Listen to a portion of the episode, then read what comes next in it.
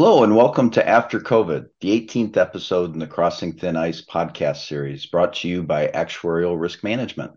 My name is Max Rudolph, and as always, I'm joined by Dave Ingram. The best ERM programs borrow from similar research, and here Dave looks at near death experiences for takeaways that can be applied to companies as we near an exit from COVID. Analyzing reactions from peers can aid us in our decision making. We hope the Crossing Thin Ice podcast series will help you with your ERM program and risk knowledge. Our program sometimes looks at specific risks and other times will consider aspects of risk management practice. By the way, nothing in today's podcast is intended to be investment advice. We are here to provide educational material on ERM topics without getting lost in the weeds. We hope that you will also take advantage of our complimentary quarterly newsletter and bi monthly webcasts on a variety of risk management topics. Let's get started.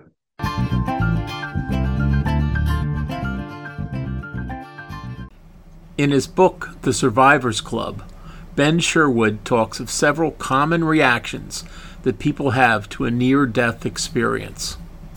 Some want things to be like they were before, they want the experience to be forgotten completely. Some are willing to accept some memory of the crisis, but do not want to remember the really bad parts the uncertainty of survival, the struggle, and the unpleasantness. They want to whitewash their memories. A third group always want to make it a joke, never allowing their crisis to be taken seriously by anyone around them. And a fourth group turns the event into a heroic story, often painting themselves or someone else nearby as the hero. But the fifth group consider themselves veterans of a war against adversity, or perhaps graduates of a particularly difficult course from the School of Hard Knocks. I imagine we will see all five reactions to our COVID experiences. Impressions from history are that the prevailing reaction to the 1918 influenza pandemic were largely from that first group, in May and June 2021, we saw lots of Group 1 reactions in the US, but July and August 2021 showed us that was premature. We would be best served by a reaction that like that of Group 5, and we should make sure that we learn from our near death experience. Many companies that were among the first wave of serious practitioners of ERM had survived a near death experience in their recent past. They had been over-concentrated in one of the long list of major hits to the insurance and financial services systems over the past 10 years. At every single one of these firms, managers who lived through these days of uncertainty, when they were going through the darkest days and perhaps went home more than once not knowing if their employer would be open again in the morning, all have the same mantra never again. To these firms, there is no question about whether they will take ERM seriously the next time that things get tough. That is because at these firms, ERM is not some sort of management buzzword. It is the logical path to accomplishing their key goal for the future never again. They do not struggle to develop an agenda for their risk committee meetings. They know how to focus on the real risk and risk management issues that are life and death. They will make sure that they are aware of their concentrations, that all of their risk mitigation strategies are working, and if not, they will not hesitate to make changes so that they will be effective. They are always on the lookout for the next change in the environment that means that yesterday's rules are out the window, and they are ready to take those actions that might put them enough ahead of the crowd to miss the next big loss event. This is because they are clear about why they do all of this. Never again. So these firms all fall into the fifth group, the graduates of the School of Hard Knocks. What they learned is that risk management is really important. Other firms went through those same events and did not have that near death experience. Most of those firms had one of the other four reactions to their losses. They want to forget about it as quickly as possible they create a whitewashed history. They create a heroic story that has as its base the idea that they will always be the survivors. They went to that school of hard knocks, completed the course, but they may not really have learned anything at all.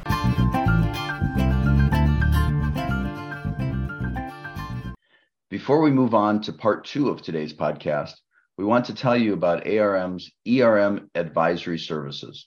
Our ERM advisory team, led by Dave Ingram and myself, Max Rudolph, are available to provide a wide range of support to your enterprise risk management program. Here are samples of recent projects. Single risk stress tests and multi risk integrated scenarios can be used to test the resilience of an insurer. The ARM team can provide appropriate scenarios, assist with execution, and provide interpretation of the results. Our ERM team has worked with insurers to install new ERM programs and revitalize older programs that have fallen into disuse. The ERM programs are designed to be consistent with regulatory and rating agency expectations, aligned with company strategy and culture, and bring real value to company management and your board.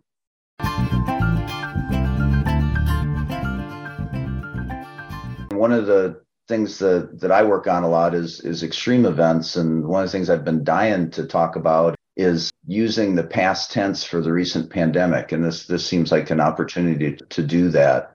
And looking at the period after COVID in the context of common reactions to, to a near death situation. And Dave, you've done some, some thinking about that and looking at book that has some, some ideas on how to think about that. But you know, looking at one of the ways that they say, won't won't some who say never again uh, avoid any risk whatsoever and, and avoid adding healthy risks? my experience with a company that actually used that phrase with me was, uh, and this was an, Asian company who, during the, the, the late '90s, when there was a, a, financial crisis in in in the Asian, uh, many Asian markets, the the CEO told me of of going home one night and not knowing whether or not the, the doors would be padlocked the next morning and he wouldn't be allowed in. And, and so when he said never again, it was like, never again do I want to go home in a situation like that.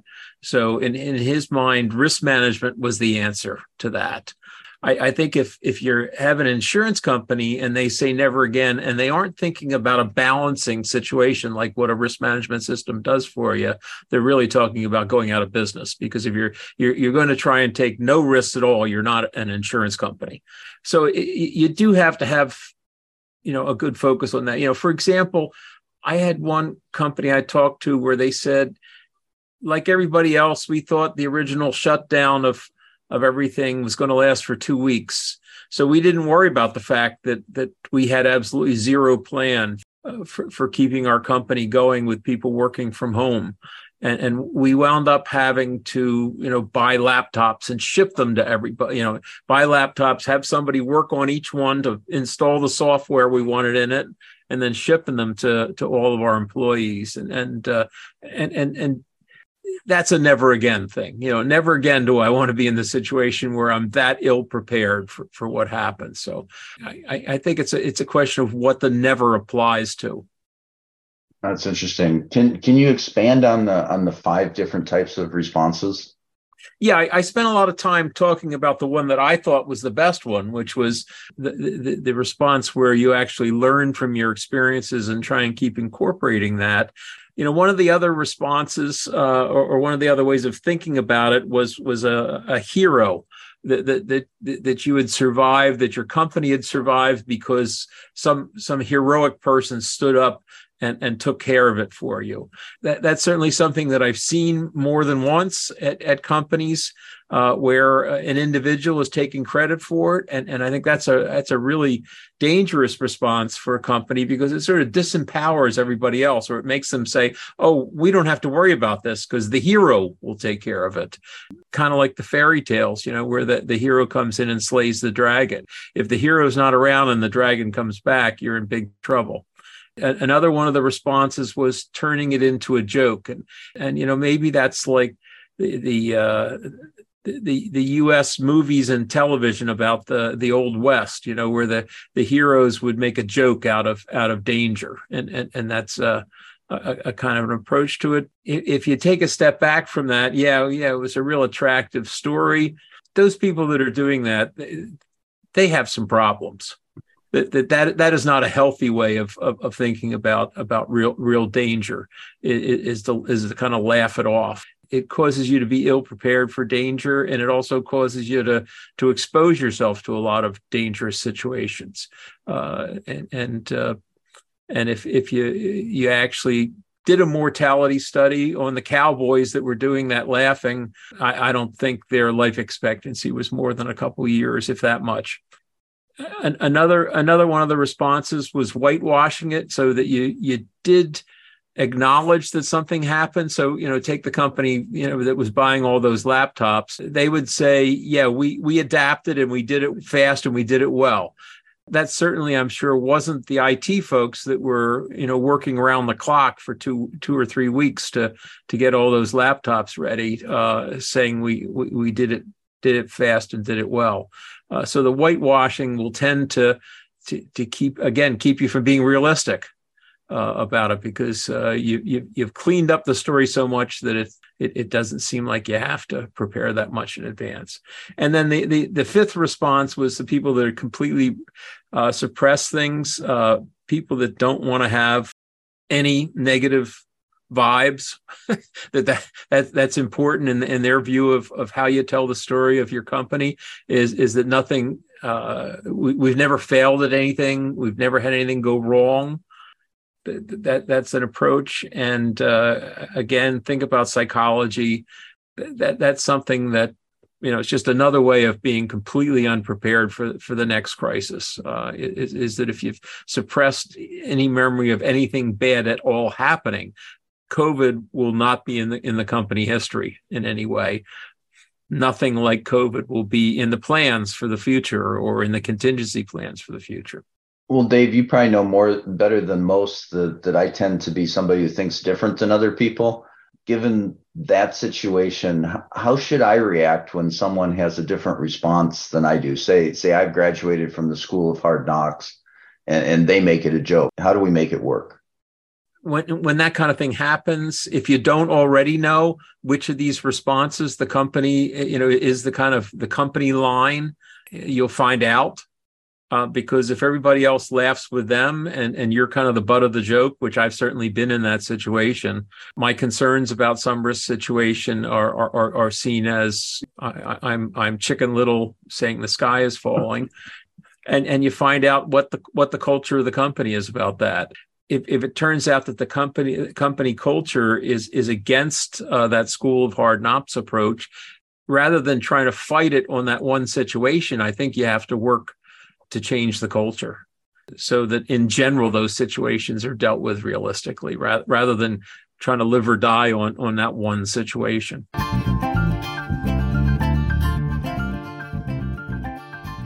Identifying our own reaction to a stressful experience helps us to move forward and learn from the varying responses of risk practitioners.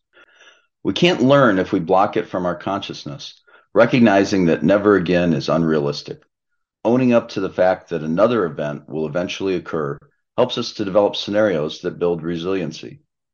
We hope you have enjoyed this episode of Crossing Thin Ice, presented by Actuarial Risk Management.